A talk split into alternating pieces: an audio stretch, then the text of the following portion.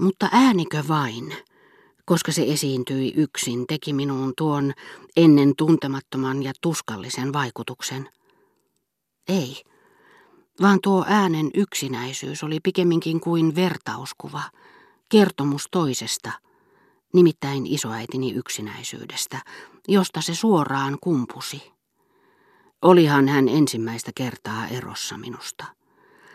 Kehotukset ja kiellot, joilla hän minut tavallisesti jokapäiväisessä elämässä ympäröi, tottelevaisuuden kiusat ja kuumeinen kapinahenki, jotka niin usein tukahduttivat tunteeni häntä kohtaan, olivat kaikki kadonneet ja saattoivat pysyä poissa tulevaisuudessakin, sillä isoäitini ei suinkaan pyytänyt minua palaamaan luokseen ja valvontaansa, vaan vakuutti parasta aikaa toivovansa minun pysyvän Donsierissa, tai ainakin pitkittävän oleskeluani siellä niin kauan kuin mahdollista, koska se saattoi olla tuloksellista sekä työni että terveyteni kannalta. Niinpä minulla tuossa korvalleni kohotetussa kellomaisessa pikkukuulokkeessa olikin puhtaana ja vailla niitä jokapäiväisiä jännitteitä, jotka olivat olleet sille vastapainona, niin että se nyt vastustamattomalla voimalla tempasi mukaansa koko olemukseni, meidän molemminpuolinen hellyytemme. Kehottaessaan minua jäämään, isoäitini herätti minussa valtavan, tuskallisen, mielettömän halun palata takaisin. Vapaus, jonka hän minulle lahjoitti, jollaiseen en ikinä olisi uskonut hänen saattavan myöntyä, tuntui mielestäni yhtäkkiä yhtä murheelliselta kuin vapaus hänen kuolemansa jälkeen. Siinä vaiheessa, kun hänen poismentyään ja luovuttuaan minusta iäksi, minä vielä rakastan häntä. Huusin, isoäiti, isoäiti. Olisin halunnut suudella häntä, mutta lähelläni oli vain tuo ääni, yhtä aineeton kuin se haamu, joka saattaisi hänen kuolemansa jälkeen tulla näyttäytymään minulle. Puhu, sano jotakin, mutta silloin tuo ääni jätti minut entistä suuremman yksinäisyyden valtaan, sillä se lakkasi yhtäkkiä kokonaan kuulumasta. Isoäitini ei enää kuullut minua. Me emme enää olleet puhelinyhteydessä. Me olimme lakanneet olemasta vastatusten, toistemme kuultavissa. Mutta kutsuin häntä jatkuvasti harhaillen yössä, johon arvelin hänenkin kutsujensa sillä hetkellä eksyvän. Minussa sykki sama tuska, jota jo kerran kauan sitten olin tuntenut, kun lapsena kadotin hänet väkijoukkoon. Tuska, joka ei niinkään syntynyt siitä, etten häntä löytänyt, kuin tunteesta, että hän etsi minua. Tunteesta, että hän tuskitteli, tiesi minun etsivän häntä. Tuska, jonka olin tunteva silloin, kun puhutaan niille, jotka eivät enää vastaa ja joiden kuultavaksi niin hartaasti haluaisi toimittaa kaiken sen, mitä ei koskaan ole tullut heille sanoneeksi. Niin kuin myös takeen siitä, ettei itse kärsi.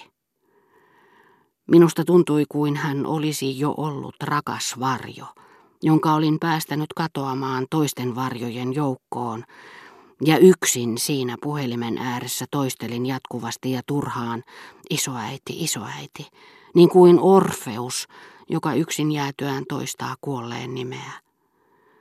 Päätin lähteä postitoimistosta suoraan Robertin ravintolaan ja sanoa hänelle, että koska ehkä kohta saisin sähkösanoman, jossa minua pyydettiin palaamaan kotiin, olisin kaiken varalta halunnut tutustua junien aikatauluun.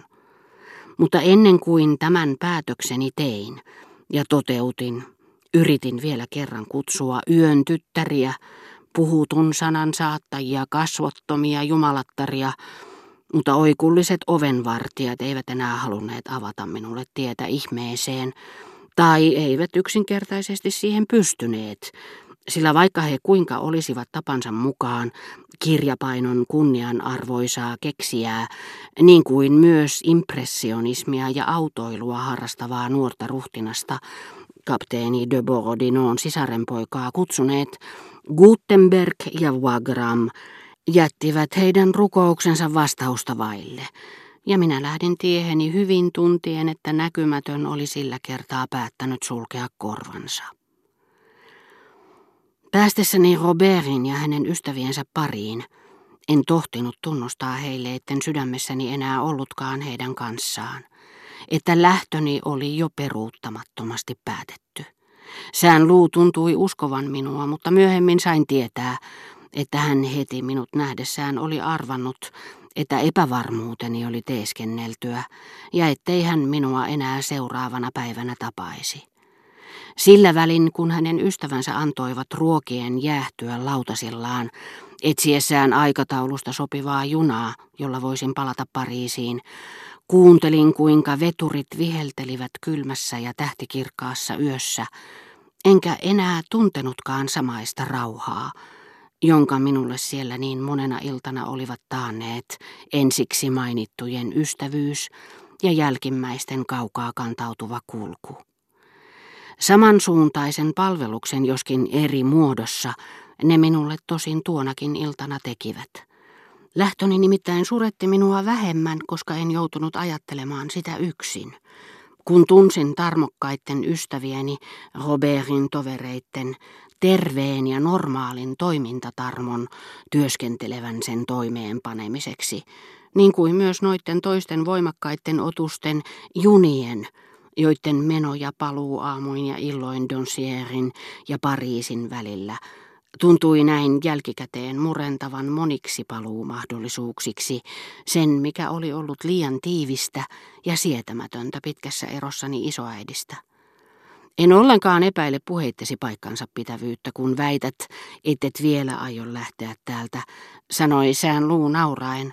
Mutta tee silti aivan niin kuin lähtisit ja tule huomen aamulla hyvästelemään minua hyvissä ajoin. Muuten voi käydä niin, etten enää tapaakaan sinua. Syön nimittäin huomenna aamiaista ulkona. Kapteeni antoi minulle siihen luvan. Mutta minun on oltava kasarmissa viimeistään kello 14, sillä me lähdemme silloin koko iltapäiväksi maastoon. Toivottavasti linnan herra, jonka luona syön aamiaista kolmen kilometrin päässä täältä, saattaa minut takaisin, niin että ehdin ajoissa kasarmiin. Tuskin hän oli lausunut nämä sanat, kun minulle tuotiin viesti hotellista, missä asuin. Minua oli postitoimistosta pyydetty puhelimeen. Lähdin sinne juoksujalkaa, sillä oli melkein sulkemisaika. Virkailijoiden antamissa vastauksissa esiintyi yhtä mittaa sana kaukopuhelu. Olin enemmän kuin tuskissani, sillä isoäitini minua siellä oli kysynyt. Postia valmistauduttiin sulkemaan. Vihdoin viimein sain hänet langan päähän. Kysymykseeni, sinäkö siellä isoäiti, naisen ääni vastasi vahvasti englanniksi murtaen, minä täällä, mutta en tunne teidän ääntänne.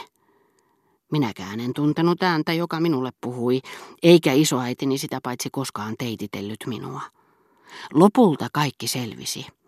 Nuorella miehellä, jota hänen isoäitinsä oli lähettänyt puhelimeen kutsumaan, oli melkein sama sukunimi kuin minulla, ja hän asui hotellini siipirakennuksessa – Kutsun tullessa samana päivänä kuin puhelu isoäitini kanssa oli keskeytynyt, en ollut hetkeäkään epäilyt, etteikö juuri hän olisi kysynyt minua langan toisessa päässä. Pelkästä yhteen sattumasta kuitenkin vain johtui, että postitoimisto ja hotelli olivat syyllistyneet kaksinkertaiseen erehdykseen.